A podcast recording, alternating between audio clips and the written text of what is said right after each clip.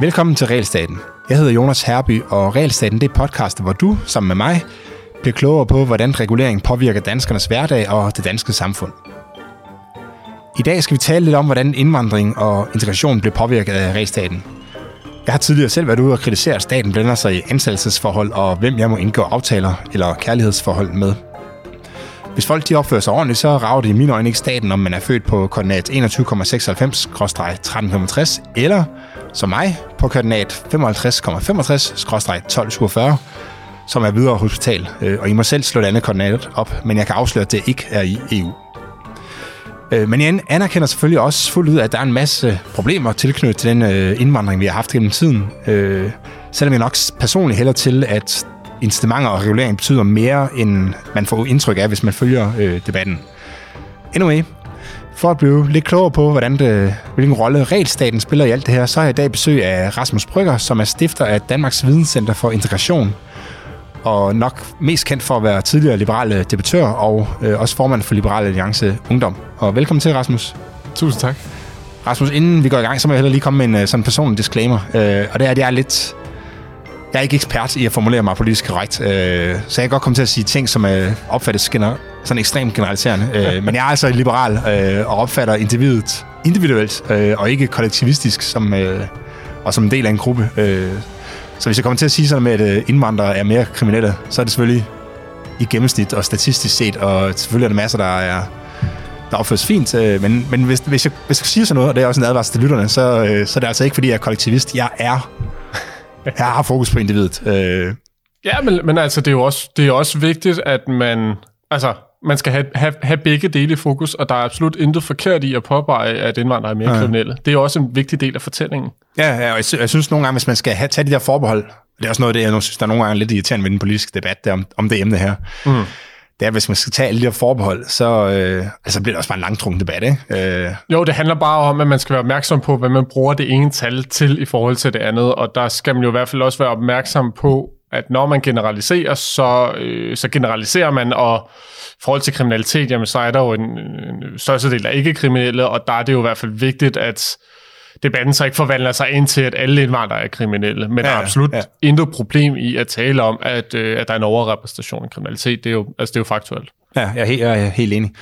Øh, men Rasmus, inden vi, inden vi springer til øh, emnet, kan du så ikke lige introducere dig selv øh, og dit videnscenter lidt nærmere, øh, og, og, og til dem, der ikke måtte kende dig, så lige fortælle kort om din historie? Jo, Øh, jamen, altså, jeg kommer fra en politisk... Øh, øh, jeg har en politisk baggrund, kan man sige. Jeg øh, har været formand for Liberal Alliances Ungdom øh, efterhånden en del år tilbage. Øh, og efter det, så, øh, så sprang jeg sådan ud som liberal debattør, kan man sige. Debatterede meget øh, liberalisme, hvordan det skulle forstås øh, fra mit perspektiv. Øh, og begyndte at interessere mig mere og mere, både for, øh, for ligestillingsdebatten og for integrationsdebatten. De, de to store øh, værdidebatter, kan man sige. Øh, så har jeg professionelt øh, siden, det må have været øh, 2015, øh, arbejdet øh, i Dansk Arbejdsgiverforening, hvor at jeg øh, blandt andet har siddet med en hel del analyser øh, på integrationsområdet, øh, og har også et par år haft det politiske ansvar for integrationsområdet. Øh, og derigennem så har jeg nok opbygget en vis frustration over integration, øh, øh, som de fleste, der arbejder med integration også har. Og det er den her følelse med, at tingene går i ring, øh, og at øh, vi lærer ikke af, af fejlene, og vi lærer heller ikke af succeserne. Øh, og det var derfor, at, øh, at jeg her for nylig har taget initiativ til Danmarks Videnscenter for Integration. Øh, grundtanken er, at øh, vi har alle en fælles interesse i, at der er bedre integration. Øh, Øh, så jeg forholder mig ikke i, i det her arbejde til, øh, hvor mange flygtninge der er, om de skal sendes ud, eller om der ikke skal komme nye ind.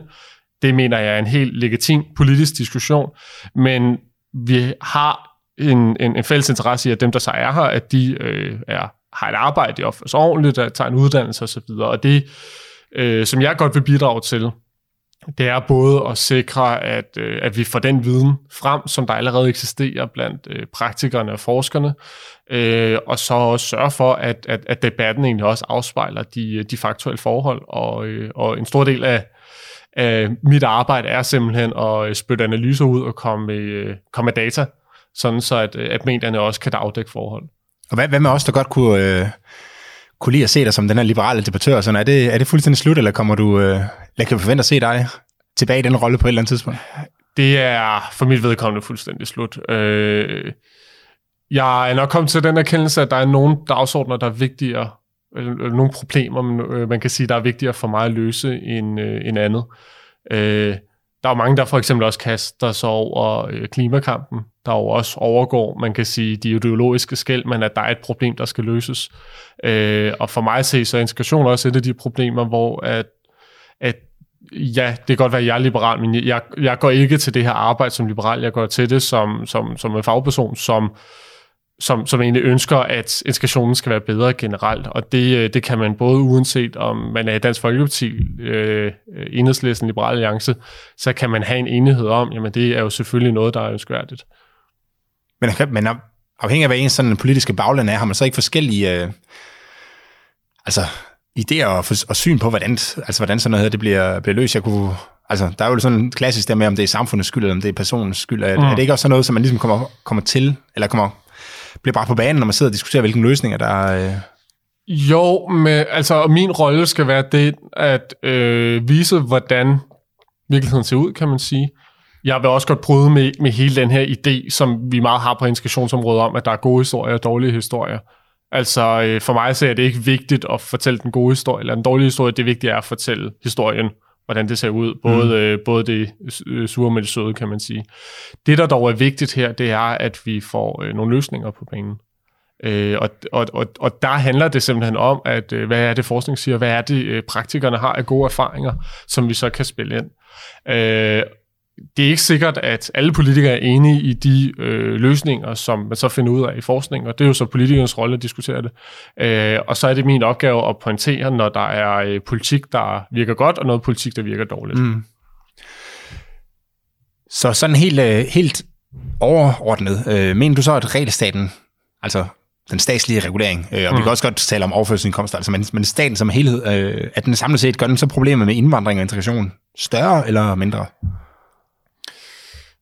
Det, det er et meget vanskeligt spørgsmål at svare på, øh, og jeg tror, man skal passe på med sådan at komme en direkte konklusion på det. Altså man kan sige, hvis vi tager det store historiske perspektiv, altså så, så hvis man kigger på, hvordan indvandring har fungeret historisk, også hvis man kigger på blandt andet USA, så i et samfund, hvor der ikke øh, er ydelser, hvor der ikke er noget regulering af løn og så videre, som der er i et moderne velfærdssamfund, så... Øh, så ser integration anderledes ud, end den gør øh, i dag.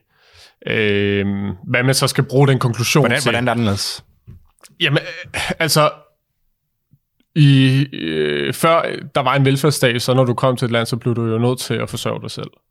Øh, det er jo altså en grundlæggende øh, nødvendighed.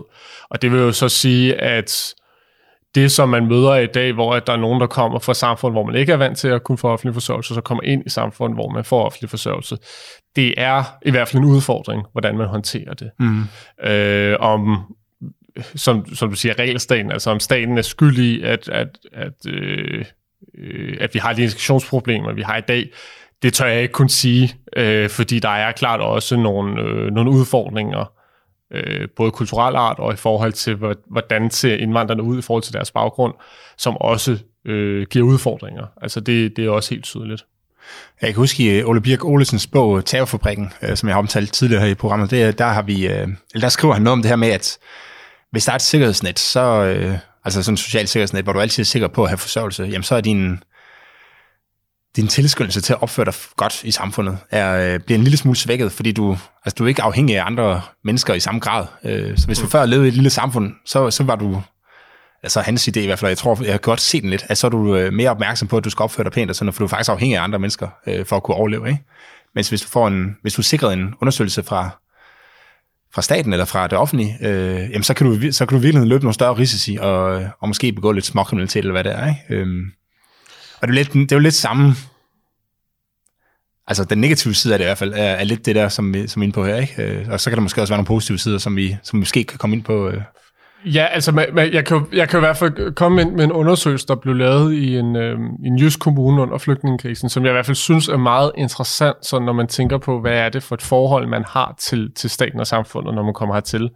Øh, der, øh, der, der spurgte kommunen simpelthen, øh, nytilkommende flygtning, hvem har ansvaret for, at du kommer i arbejde? Og, øh, og lige da de kom, øh, kom til, der sagde stort set alle, jamen det har jeg selv. Og efter at de havde været i kommunen noget, noget tid, så sagde de, jamen det har kommunen. Øh, så, så uanset hvad, og uanset hvad man mener om velfærdsstaten og, og så videre øh, i det hele taget, så er der jo i hvert fald en risiko for, at, at der skal en klientgørelse, som, mm. som, som også... Øh, det er ikke sikkert, at de var kommet i arbejde under alle omstændigheder, men det, det, det giver i hvert fald et ekstra lag af, øh, af udfordringer, at, at, at man kommer ind i et, i et samfund, hvor at man så lige pludselig bliver klientgjort, når man ikke er vant til det, og hvordan man skal agere i det system. Ja, så, så hvad, hvad mener man egentlig, når man siger, altså når man siger integration? Hvad betyder det egentlig? Øh, betyder det, at indvandrere det skal være som alle os andre, eller betyder det bare, at indvandrere de ikke må være, altså lægge os andre til, til last, eller hvad, hvad mener man mm. egentlig? Og det er sikkert forskelligt, kan jeg næsten... Ja, altså, udford, øh, altså det, det for mig så en af de ret store udfordringer ved integrationsdebatten, det er, at vi ikke er enige om, hvad integration betyder. Øh, altså hvis man, hvis man kigger til, øh, til, til forskningen, så, så plejer man at tale om integration og assimilation. Øh, hvad det præcis betyder, er der også uenighed om, men altså overordnet idé er assimilation, altså øh, ligner man øh, øh, det, den befolkning, som man kommer ind og, øh, og, og møder. Øh, integration er man en del af befolkningen, man er særlig Øh, og så, så, så kan man jo så også være ikke integreret i forskellige stadier. Ikke? Øh, og det, som, som, som jeg i hvert fald bemærker i den offentlige debat, er, at de to stadier af integration, så at sige, at de bliver ret ofte sammenblandet. Øh, eksempelvis så, øh, så øh, det er del år tilbage, men altså havde man øh, øh, paraboler, hvor man så Al Jazeera ude i øh, en såkaldt ghetto, jamen så blev man kritiseret for, at man ikke er integreret øh, altså, for de her definitioner, jamen mm. så, så siger det ikke noget om, hvorvidt du er integreret, så siger det bare, at du ikke er assimileret. Så, øh, så fordi at vi kluder det her sammen, og fordi at der nok ikke er en politisk enighed om, hvad er det egentlig, vi ønsker? Ønsker vi, at indvandrerne ligner danskerne? Eller ønsker vi, at de øh, har et arbejde, opfører sig ordentligt osv.? Hvad, hvad er det for en forventning, vi har til dem? Mm. Øh, og det, øh, det på den anden side gør det også ret svært for indvandrere og efterkommere at navigere. Fordi hvornår er det de danske? Og hvad er det, er det forskel på, hvilken... Altså, er der noget politisk spektrum, hvor der sådan er, er forskel på, hvad det er, man forventer af indvandrere? Jamen, altså, der er jo der, der er en klar tendens til, at, øh, at mere borgerlige og mere, hvis man kan sige, nationalkonservative har en, en, en forventning om, at man bliver assimileret. Øh, og det kommer Som skal jo nok... to, uh, mor og far skal være i job, og børnene skal være i daginstitutioner. Øh, og, og, og altså leve som andre danskere gør. Ja, men, men, men også, at man, øh, man, spiser flæskesteg. man spiser flæskesteg, at man måske ikke er øh, muslim, eller i hvert fald ikke er praktiserende muslim på den måde, som, som man kender det fra, fra Mellemøsten. Øh, ikke øh, fejrer muslimske højtider, hvad det nu kan være.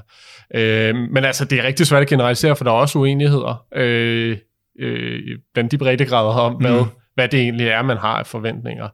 Øh, men man kan i hvert fald bare helt grundlæggende sige, og det er også noget af det, som, som vi håber på at kunne kigge på i videnscentret, at vi mangler en offentlig diskussion om, hvad er der egentlig af forventninger til indvandrere, hvor vi egentlig kan sige, okay, nu opstiller vi det her, øh, og øh, der, der er nogle forskellige grader, du kan leve ind under, men, men lever du op til de her, de her kriterier, jamen så, så synes vi, at du er integreret.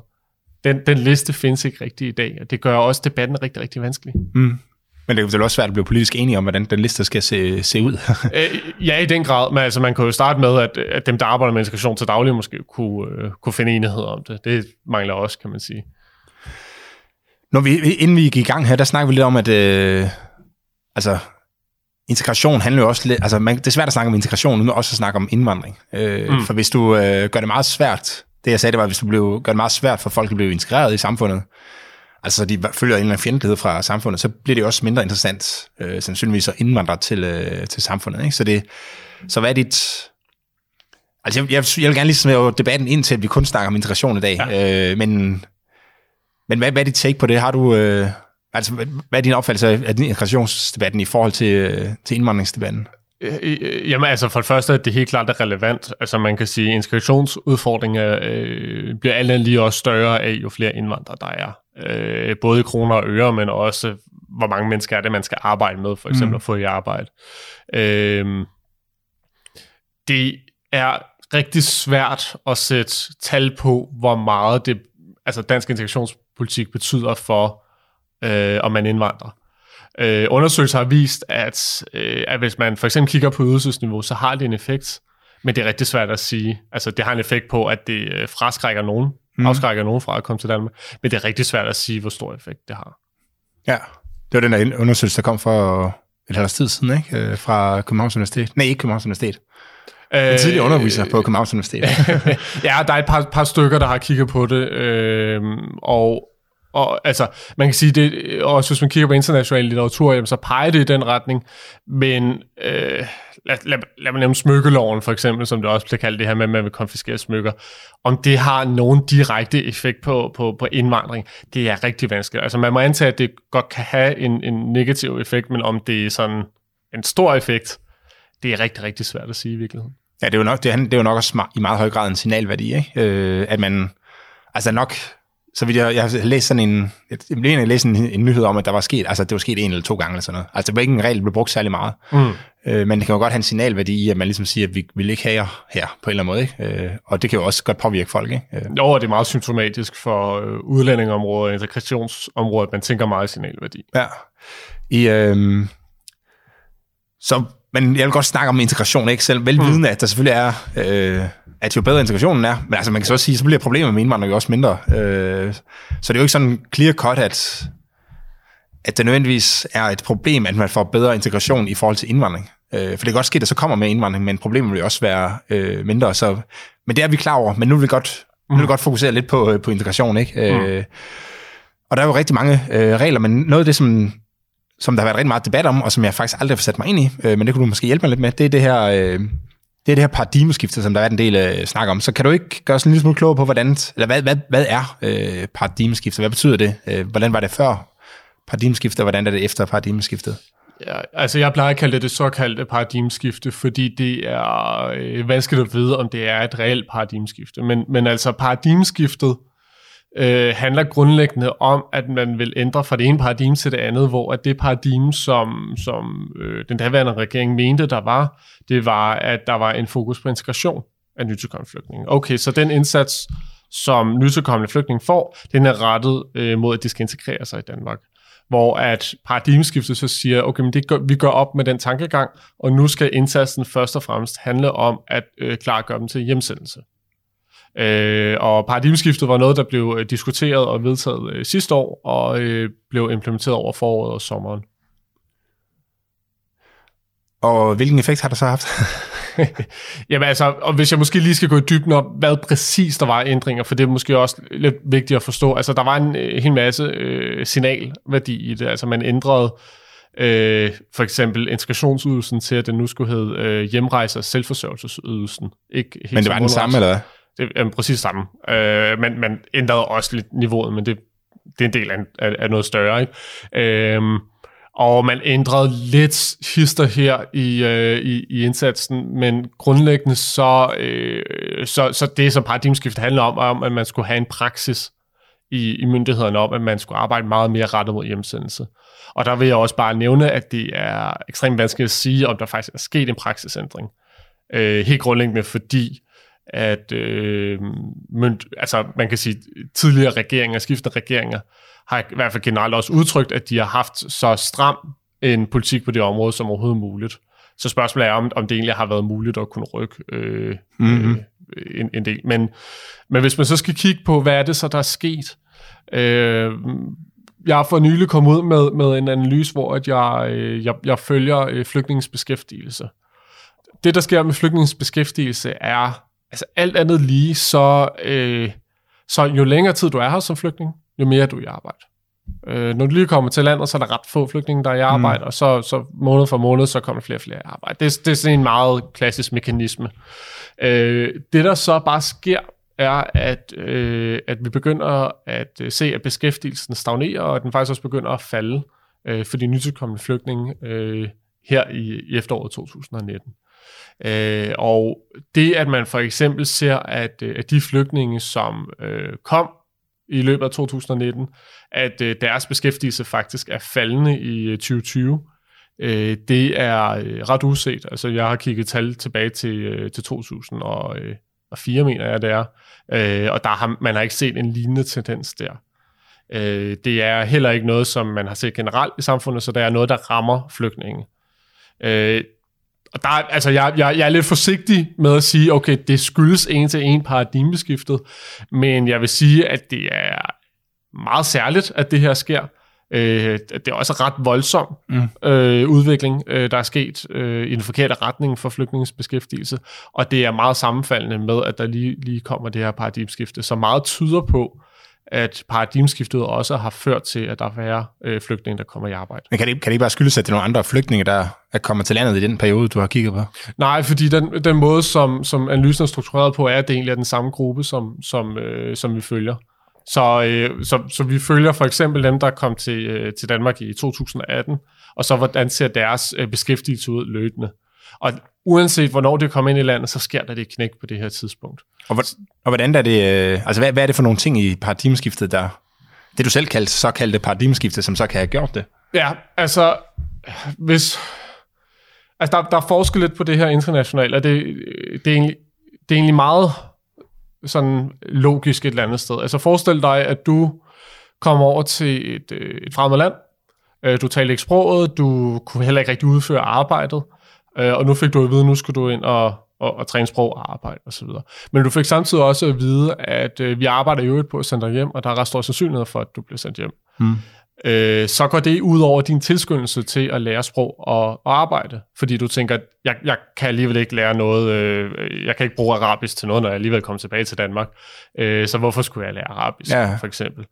Øh, og det er i hvert fald en generelle tendens, når man ser globalt på det, at hvis der er en usikkerhed, om man kan blive i landet, så, øh, så forsvinder ens beskæftigelse også øh, i et eller andet omfang. Det er også det, som sådan en helt klassisk investeringsteori vil sige, ikke? for det er en investering, og så skulle lære ja. et fremmed lands øh, sprog og kultur og sådan noget. Ja. Øh. Og der er så mange, der, der måske tænker, okay, jamen, hvad er problemet så? Øh, fordi det var jo sådan set, ideen med paradigmeskiftet var jo, at om vi skal jo ikke arbejde langsigtet med dem her. Udfordringen er bare den, at øh, hvis vi kigger historisk på det, og hvis vi også ser de, de nyeste tal, så øh, er det ekstremt svært at hjemsende flygtning. Og det vil jo så sige, at, øh, og det kan vi måske komme ind på øh, bagefter, hvorfor det er svært at hjemsende flygtning, men det vil så sige, at hvis det ikke lykkes at hjemsende flygtninge, så øh, er man jo faktisk i gang med, altså, og altså vi derfor bliver nødt til at beholde de her flygtninge på sigt, og på et eller andet tidspunkt, så har de været så længe i landet, at det er umuligt, altså øh, også i forhold til konvention, i forhold til alt muligt andet, øh, at hjemsende hvis de har været her i 10, 15, 20 år, øh, at hvis vi så i den her periode, øh, de så er, øh, faktisk går ind og begrænser, at de kommer i arbejde, jamen så vokser integrationsregningen jo sådan set på sigt, fordi så er det nogen, vi bliver nødt til at integrere på sigt. Mm. Øh, og, og, og, og det er jo så udfordringen, hvis man faktisk har, øh, har lavet noget politik med henblik på, at nu skal vi ikke integrere, hvis vi faktisk står alligevel og bliver nødt til at integrere dem på sigt. Ja, det, det er klart. Ikke? Så hvis man ikke kan, hvis man ikke kan sende dem hjem øh, af forskellige årsager, øh, mm. så, og man så ikke har integreret dem, så bliver det jo et, et værre problem, når man siger. Ikke? Ja, men altså man, man har set det før, altså øh, da vi, øh, det fik, øh, vi fik flygtninge ind fra, øh, fra Bosnien i 90'erne. Og, og der havde man en øh, lignende tanke om, at øh, når man de er her midlertidigt, og derfor så skal, skal vi ikke sådan have mod i arbejde osv. Og, og der, øh, altså det, det er ekstremet, øh, men, men der havde man jo faktisk øh, skibe i København, hvor man indkvarterede øh, de her flygtninge, øh, og øh, de, øh, de måtte ikke arbejde, de måtte ikke øh, aktiveres. Øh, og hvis vi kigger på statistikkerne i dag, så er det sådan, at, øh, at for det første, der var en, øh, en del, der rejste hjem efterfølgende, men der var også mange, der blev. Og øh, den gruppe, der er allermest overrepræsenteret på førtidspension, for eksempel blandt ældre, det er øh, flygtninge fra Bosnien. Så der er i hvert fald noget, der tyder på, at, at det også har haft negative effekter, at man sådan set har pacificeret dem, og man har gjort dem klar til, at du skal jo så set ikke integreres. Men hvad, hvad er ideen i ikke, altså, hvad er ideen i at forbyde dem at arbejde? Fordi uanset om de skal sendes hjem eller ej, så er det, mm. så er det til gavn for alle, at de øh, går ud og arbejder. Ja, og man kan sige, det er jo også, øh, det har også været et vigtigt element i paradigmeskiftet. Okay, vi skal ikke gå ind og begrænse beskæftigelsen. Øh, alt andet lige, så er det jo også noget, de kan bruge i deres hjemland, at de har arbejdet til, mm. man.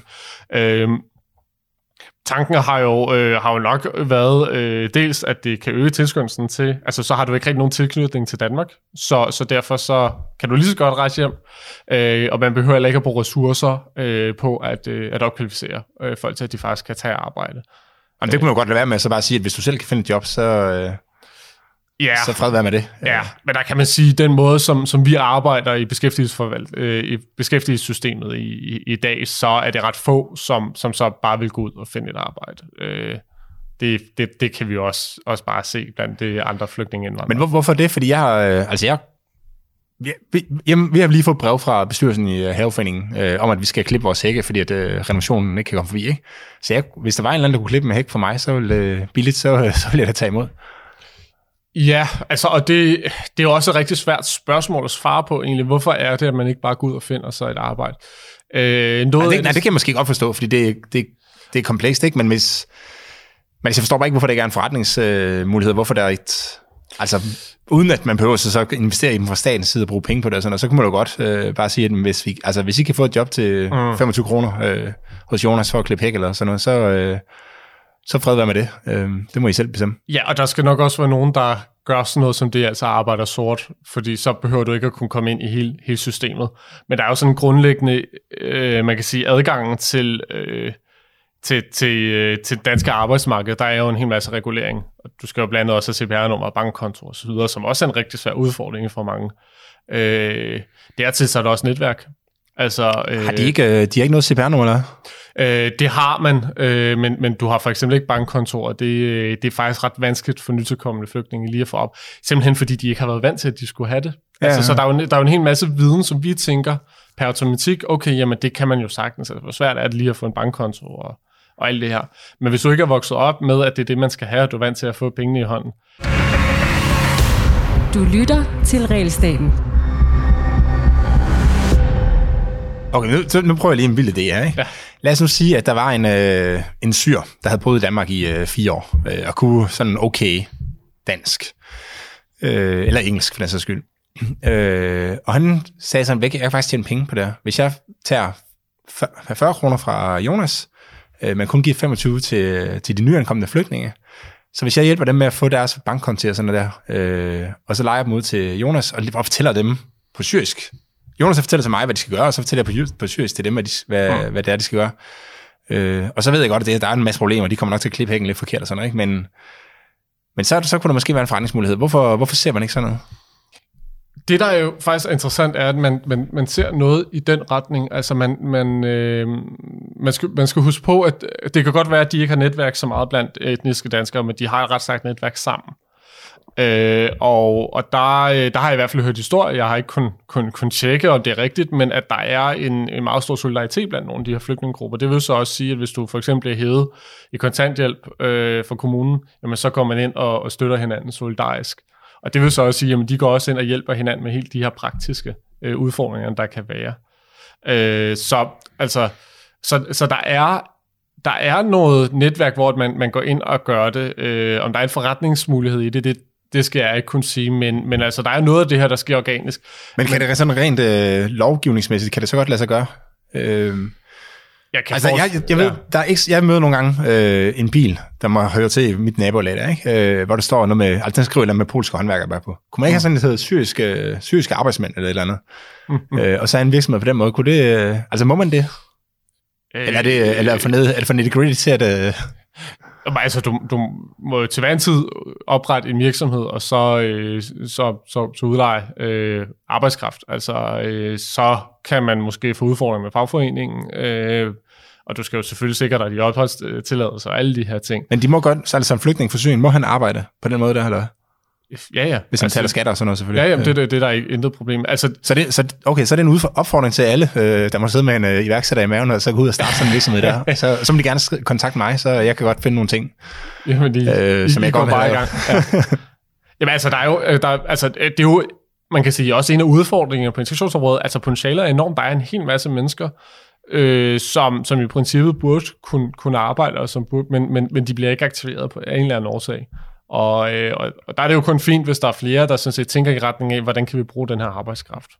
Jeg har set nogen fra nogle af mine kolleger har sagt, at de, øh, jeg tror var Martin, som sagde, at det var, han, han, han kunne godt se et problem med, at integrationsydelsen var så lav, som den er nu. Mm. Øh, eller hjemsendelsesydelsen. Øh, samtidig med dem, så havde altså de facto ret høje minimumslønninger. Men, men, men det er ikke nødvendigvis et problem, eller Altså, de kan godt gå ud og så finde noget beskæftigelse, hvis de... Øh, øh, visse typer beskæftigelse, hvis de vil. Ja, altså man kan jo sige, kombinationen af, at der er en lav ydelse, og at der er en relativt høj mindsteløn, gør jo også, at der er en ret stor tilskyndelse til beskæftigelse. Øhm, men altså, det, det er jo en større diskussion, men der er jo altid en afvejning, når man, når man taler ydelsesstørrelse. Der har jo også været analyser af blandt andet integrationsydelsen, som også viser, at der er, der er negative effekter af det i forhold til, øh, i, i, altså i forhold til alt det sociale, kan man sige. Øh, fordi når du er har fået penge, og øh, i det her tilfælde kunne man nok også godt sige fattig, så, øh, så, så kan der være problemer i forhold til kriminalitet, og der kan være problemer i forhold til sundhed og så videre. Mm. Og det, det skal man altid veje op mod, om det så giver ekstra tilskyndelse til arbejde. Øh, ja, men det tror jeg var det, der var Martins pointe, var, at, øh, altså, at de har meget, meget lave indkomster, og derfor har de faktisk stor tilskyndelse til arbejde. Men hvis, altså hvis, hvis, minimum, altså hvis mindstelønnen er så høj, at virksomheden ikke vil ansætte dem, fordi de har en, altså fordi der er mange, altså de snakker ikke øh, dansk, og de kender ikke den danske ja. kultur, sådan, og så, øh, så har man faktisk sat dem i en position, hvor de, altså hvis det var sådan en statslig minimumsløn i hvert fald, ikke ville kunne gøre noget for at forbedre deres egen situation. Men er, den, men er, den, er det reelt en, en forhindring for dem, tror du? Altså man kan sige, det høje lønniveau generelt, om det så er mindst løn, om det bare er lønniveauet, det, det kan godt være en udfordring i forhold mm. til, at, at man, du kan ikke være en backboy i, øh, i supermarkedet øh, i Danmark, fordi det, det, det har vi ikke i Danmark, der kan ikke betale løn, og derfor så er der jo nogle af de her øh, relativt i andre lande let tilgængelige jobs, som der ikke er i Danmark. Øh, når det så er sagt, så er der faktisk ret stor mangel på, øh, på ufaglært arbejdskraft inden for rengøring, lagerarbejde osv., øh, hvor man også ser rigtig mange indvandrere og flygtninge tage, tage sådan nogle jobs. Øh, det, der måske generelt ærger mig i, i den måde, vi arbejder med integration, er, er at vi der har været meget fokus på ydelsesniveauer for eksempel, men vi ved også bare, at indsats betyder rigtig meget, og det er ikke kun ydelsesniveauerne. Altså, hvad er det for en hjælp, man også får til at komme ud i arbejde? Og det, skal jo, det hele skal tænke sammen, og der mm. har man en, en, en tendens til i hvert fald at slå ned på nogle meget specifikke steder, øh, hvor at, at det, er også, altså, det handler også lidt om piske gulderod, ikke? Og, og, og man har meget fokus på piskene. Det er super fint øh, i det omfang, at det virker. Men man skal også bare huske på, at der er også et system, der skal køre omkring det. Øh, I hvert fald på den måde, som vi har indrettet det i dag. Jeg har, jeg har sådan en tese omkring det her emne, som jeg godt kunne tænke mig at teste af på dig, fordi jeg har en fornemmelse, som er underbygget af et, en enkelt øh, personlig historie. Øh, om, at hvis jeg ansætter en, en syr til 25 kroner i timen, eller 20 kroner i timen, at så vil der blive kigget skævt til mig. Øh, folk vil ikke synes, det var rimeligt, at, øh, altså, at jeg underbetalte. Nu så laver jeg situationstegn her, ikke? Mm. Øh, underbetalte ham her personen her. Hvad tror du, altså tror du, for, tror du, at vi er vant til, at befolkningen er så homogen, at vi har svært ved at acceptere, at hvis der er nogen, altså der kommer nogen, som så arbejder for 20 eller 25 kroner i timen, selvom det, altså selvom det måske vil hjælpe dem til at så, øh, altså komme længere ind på arbejdsmarkedet. Jeg ved ikke overhovedet. Altså, jeg, ved ikke. altså det, nu, det, det, det, det er jo ikke noget, jeg ved noget om, men, men altså, jeg tror, der er generelt stor enighed om opbakning til øh, relativt høje mindstelønninger. Øh, og, og jeg tror også, man vil må ret høj, stor kritik, hvis du gik ud med den varevognsforretning, som, som, som du lidt har planer om. Jamen, det er også det, jeg lidt, jeg tror, at altså, en ting er jo det her med, med om der er noget regulering, øh, altså enten statslig regulering, eller, sådan, eller gennem fagforeningerne. Mm. Men jeg tror også, der er sådan det der, øh, jeg ved ikke, det man skal moralske regulering, eller sådan noget, om at at folk, altså der blev kigget skævt til dem, der ansatte den der type arbejdskraft. Ikke? Selvom, ja, selvom i hvert fald fra mit synspunkt, så vil jeg jo mene, at det er jo, det er jo til gang både for flygtningen og for ham, der mm. hyrer arbejdskraften, ellers ville de jo ikke gøre det. Øh. Og, det er jo, og det er jo også et ideologisk spørgsmål. Men, altså man kan sige, øh, nu har man jo for eksempel haft den her integrationsgrunduddannelse, som grundlæggende er, du kan gå ind og arbejde for en, for, for en lavere løn i to år, og så, så skal du ind og, og have mindsteløn.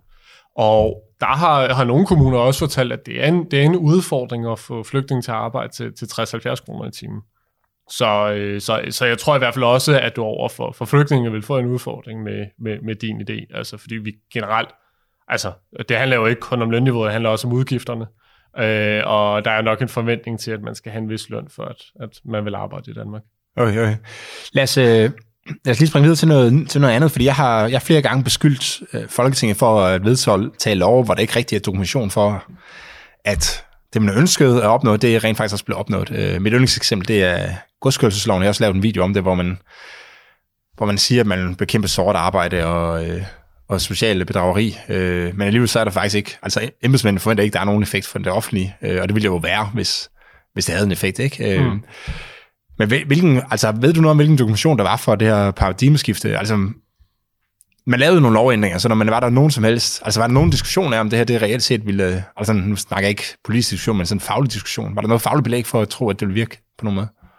Øh, altså nu, nu, nu havde jeg selv ansvaret for at, øh, at, at skrive høringssvaret for, fra erhvervsorganisationerne, og der, øh, der var vi ret kritiske. Og det, altså, og det, det er jo nok en kritik, jeg også, jeg, jeg også fastholder generelt.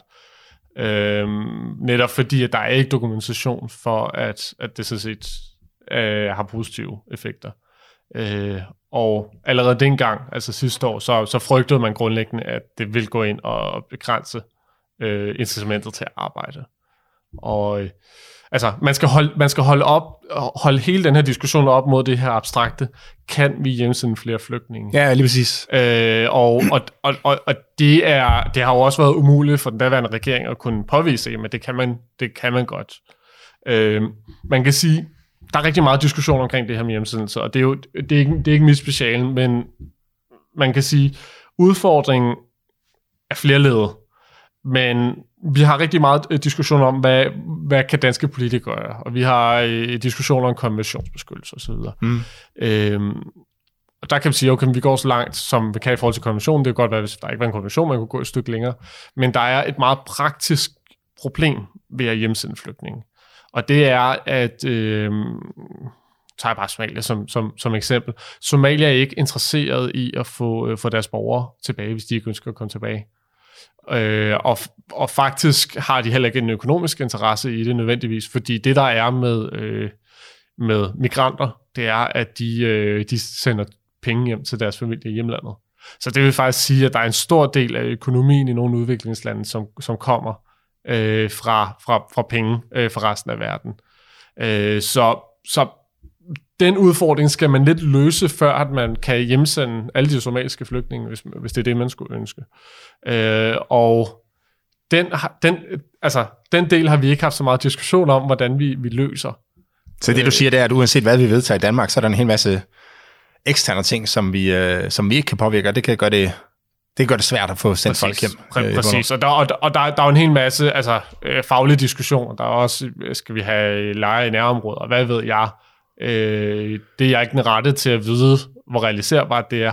Jeg bare sige, den nuværende situation, hvis vi kigger historisk på det, og hvis der ikke er ændret væsentligt i praksis, hvilket jeg tror også er vanskeligt inden for rammerne, som vi har arbejdet med, så, øh, så tror jeg, vi skal vente hjemme øh, længe på den der masseudsendelse øh, af flygtninge, som, som man ellers måske har fået en idé om, at der er på vej.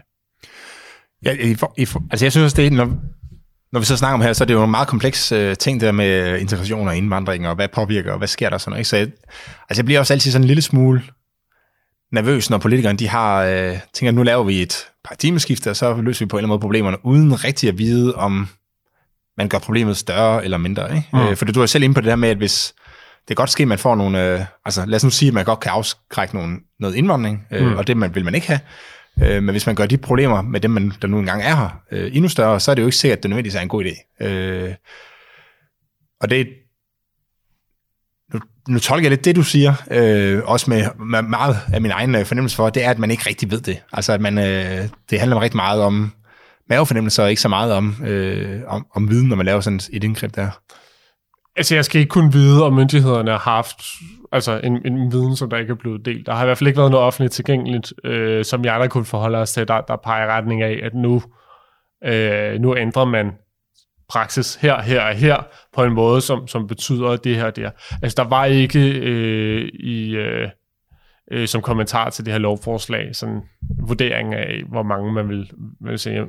Der var vurderinger af, øh, hvor mange der vil blive repatrieret. Repatriering, det er grundlæggende, okay, du får en pengegave, hvis du tager, tager hjem.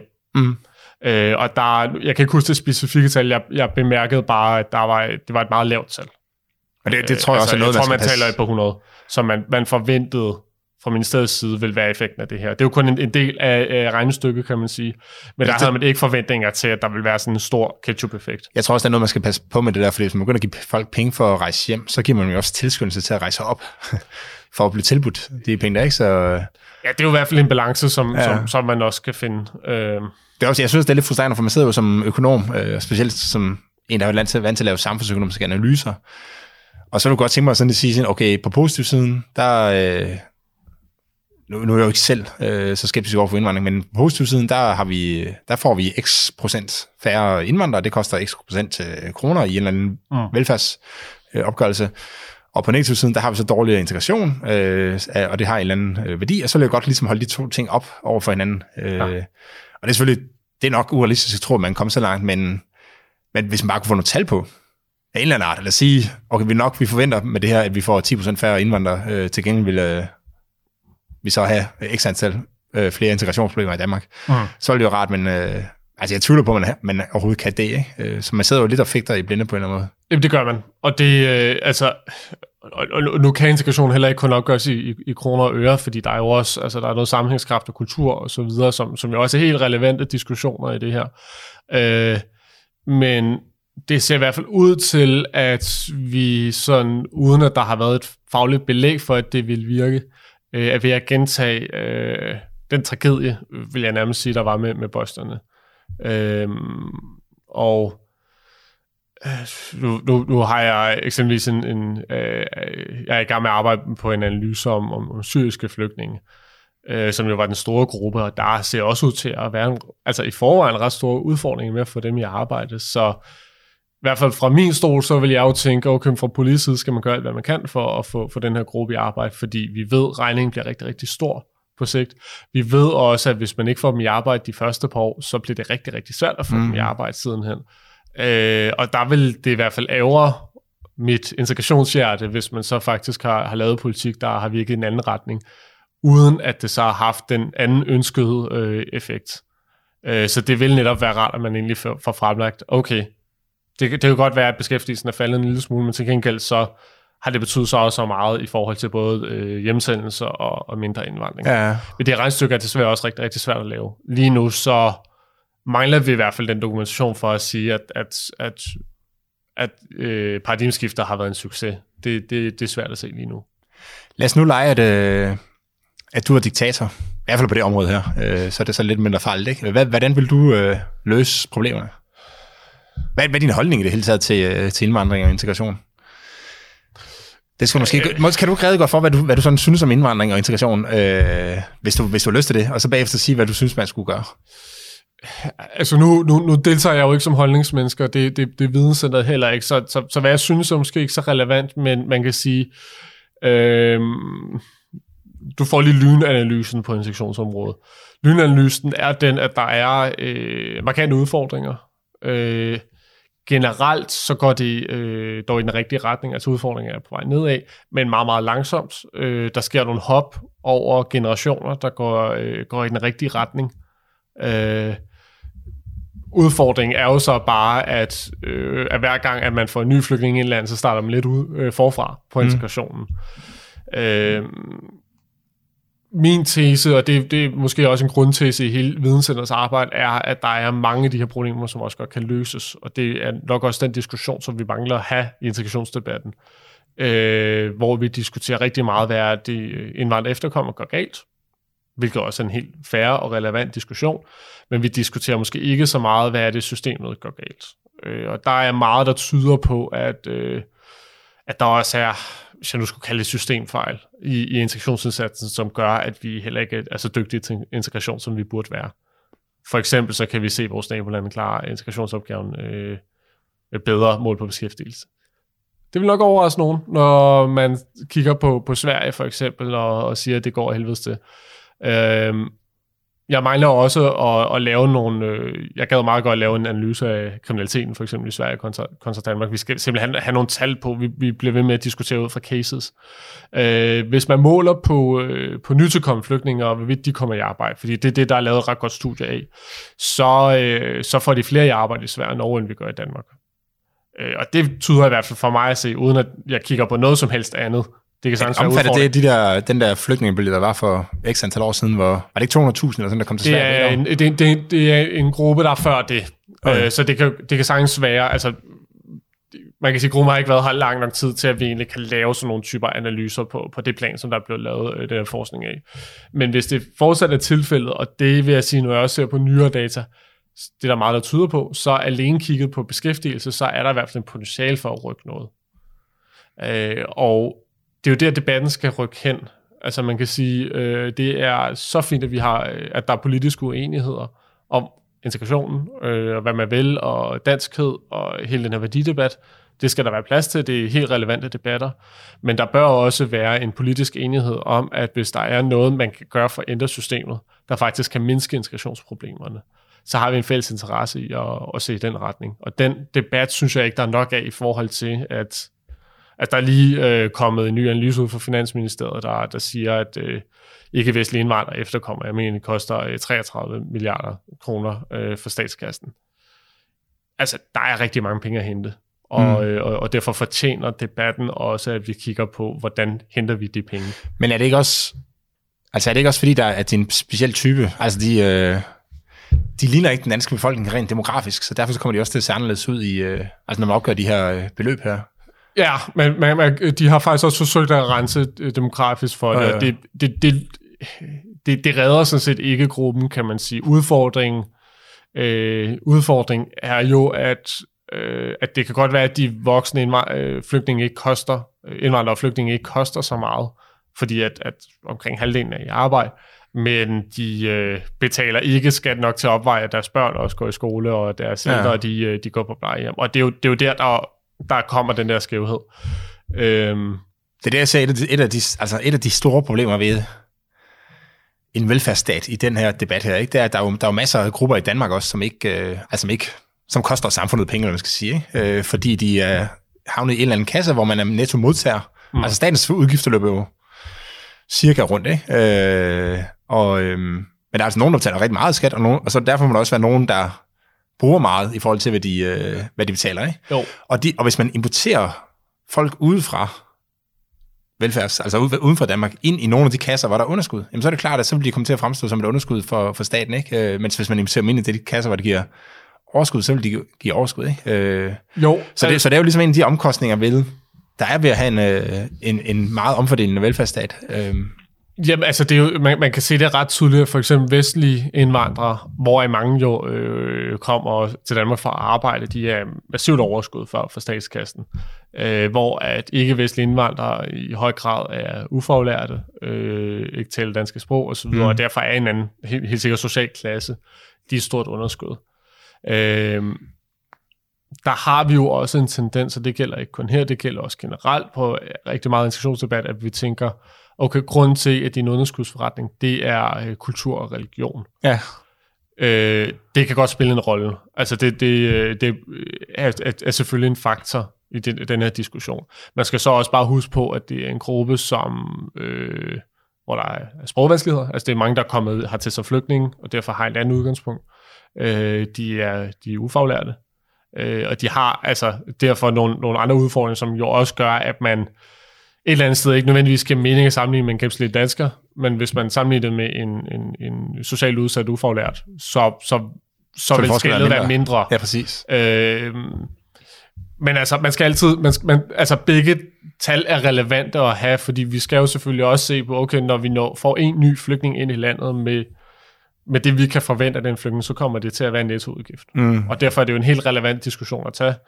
Øh, vi skal bare Det er nok også- mere, hvis man så, når man så tænker på, hvordan man skal løse problemet, så skal man tænke på Præcis, en... præcis altså det, og det, det, det er jo i hvert fald som, som integrationsnørd ret interesseret i, at, at, at det er så set ikke for at bortforklare problemerne, fordi de er jo, altså, de er jo helt relevante at diskutere. Men øh, hvis vi kan se, det fordi, de er ufaglærte, at, at de for, for eksempel, at de dyre der, jamen så må løsningen jo være at, øh, at give dem uddannelse. Hvis vi kan se, at det, at det er fordi, de ikke er i arbejde, jamen så må løsningen være at give dem arbejde.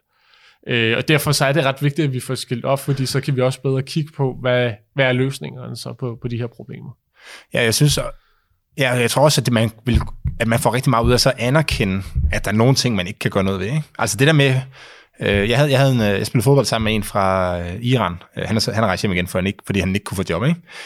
Øh, men han, altså han var super flink og sjov og sådan noget på fodboldbanen, men når, vi, når jeg så sammen med ham privat, så var det... Øh, altså var han også flink, det er jo ikke det. Er jo ikke det. Men, men man, kunne, man kunne tydeligt mærke, at der var kulturelle forskelle. Ikke? Altså mm. de gjorde nogle ting, som var virkelig øh, underlige i mine øjne. Ikke? Øh, og så vil det også være på en arbejdsplads, at det er bare sværere at arbejde sammen med en, som har en anden kultur. Øh, fordi der opstår, altså, der opstår nemmere misforståelser. Hvis du har en ja. Ja. idé om, hvor... Øh, altså, hvad betyder det, når man siger, at man skal levere et eller andet i morgen, øh, eller hvad det nu kan være, ikke? Så, så vil det nemmere kunne opstå øh, misforståelser. Derfor så, og hvis man så insisterer på, at de skal have, for det var, det var nemlig en af de situationer, han, var, han mødte, ikke? det var, at han, øh, han havde en Ph.D. i øh, logistik, øh, og var så til jobsamtale steder, der sagde de, at øh, jamen, fordi du er Ph.D., så skal du have øh, x antal tusind kroner, øh, men, og det er lidt over vores lønbudget, vi skal måske have fat i en, der altså. Og han sagde, jeg, jeg vil gerne arbejde for lidt mindre, og så sagde det, det kan vi ikke, fordi det er ligesom virksomhedens...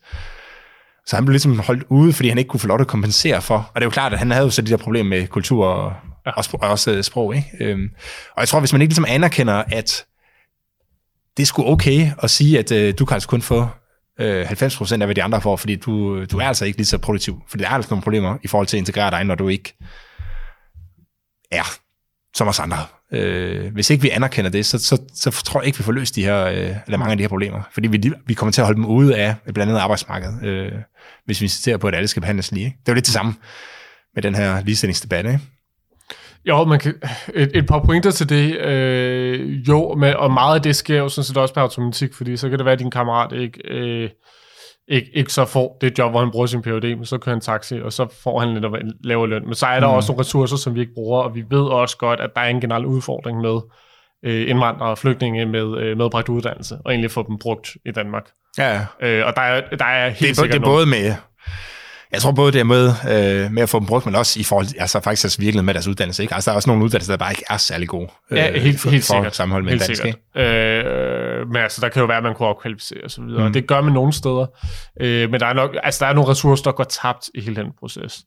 Øh, anden pointe, jeg lige ville komme med, var, at, øh, at ja, der er ulemper ved, at man får nogen ind fra en kultur ind på, på en arbejdsplads. Der er særlig nogle opstartsvanskeligheder, men faktisk så kan der også godt være positive virkninger af det. Altså forskningen viser ret tydeligt, at hvis en mere forskellig artet arbejdsplads giver typisk øh, pluspenge på kontoren, fordi mm. at, at, at det øger ikke sige kreativitet, men tvunget til at tænke anderledes, fordi man møder mennesker, der er anderledes end en selv. Øh, og så måske bare lige en...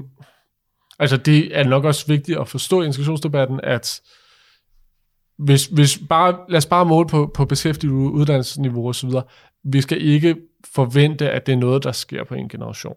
Altså det, og det tror jeg også, at når man kigger historisk på det, så er det, altså integration er en proces, der kan tage mm. generationer.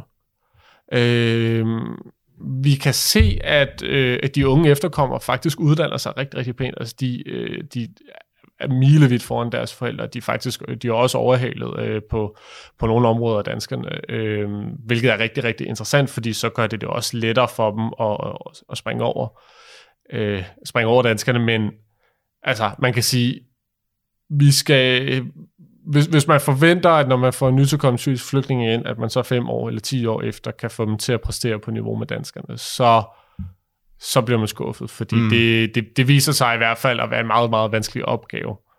Øh, og det skal man jo tage med, når man så også diskuterer, igen den debat, jeg forsøger at holde mig ud af, men, men når man diskuterer, hvor mange flygtninge skal der være i landet, så er det en langsigtet indsats, der skal til. Altså mm. det, det er bare helt tydeligt. Ja, så jeg læste Brian Kaplans bog om, øh, om indvandring, handler om, jeg kan ikke huske, hvad, den hedder, men der, der kan jeg huske, han har et eksempel der med, at, at altså de fleste indvandrere, børn, eller man siger anden generations øh, indvandrere, de får jo hele tiden, ja, de oplever for at vide af deres familie, at, øh, at de er for amerikanske, eller for danske, mm. eller sådan noget. Ikke? Mm. Men det betyder jo i virkeligheden, at de, at de bliver, ja, virkelig måske assimileret. Ikke? Øh, måske endda imod forældrenes ønske, men det er jo den vej, det går, og det er derfor, så kan det godt tage lidt tid, inden man bliver, altså inden man ser de her, øh, altså at, at man ser de, de positive effekter, man siger, ikke?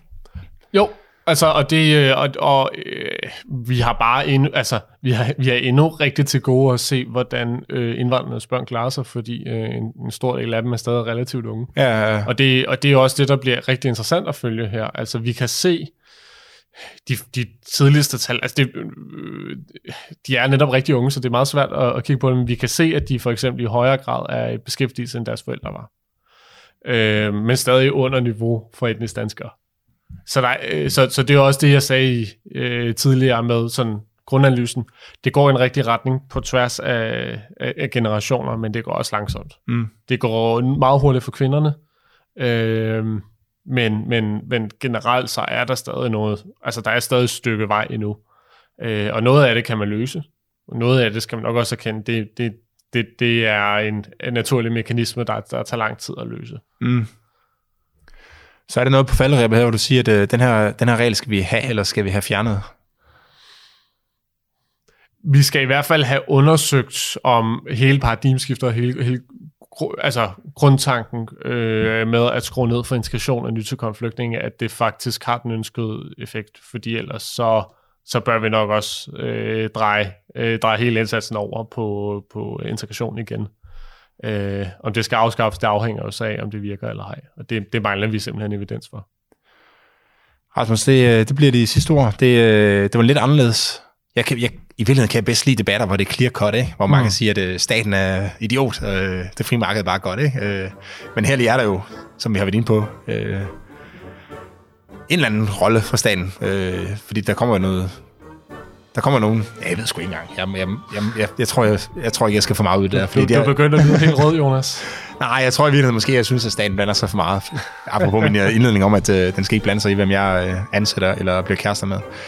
Øhm, men staten er der jo, øh, mm. og så får den jo automatisk en rolle. Ikke? Øh, men tak for snakken. Det var, øh, det var interessant. Det var øh, og tak til jer, der har siddet og lyttet med. Øh, jeg håber, I nød snakken og fik, øh, fik noget ud af den. Øh, og I kan jo gå ind og så øh, besøge Rasmus. Hvad, hvad, er de, hvad er jeres hjemmeside?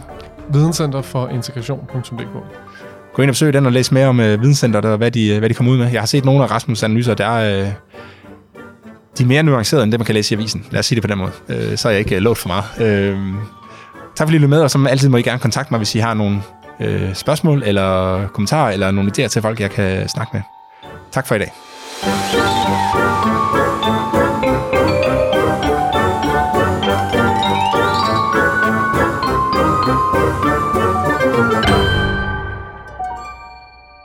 Du har netop lyttet til 15. afsnit af Regelstaten.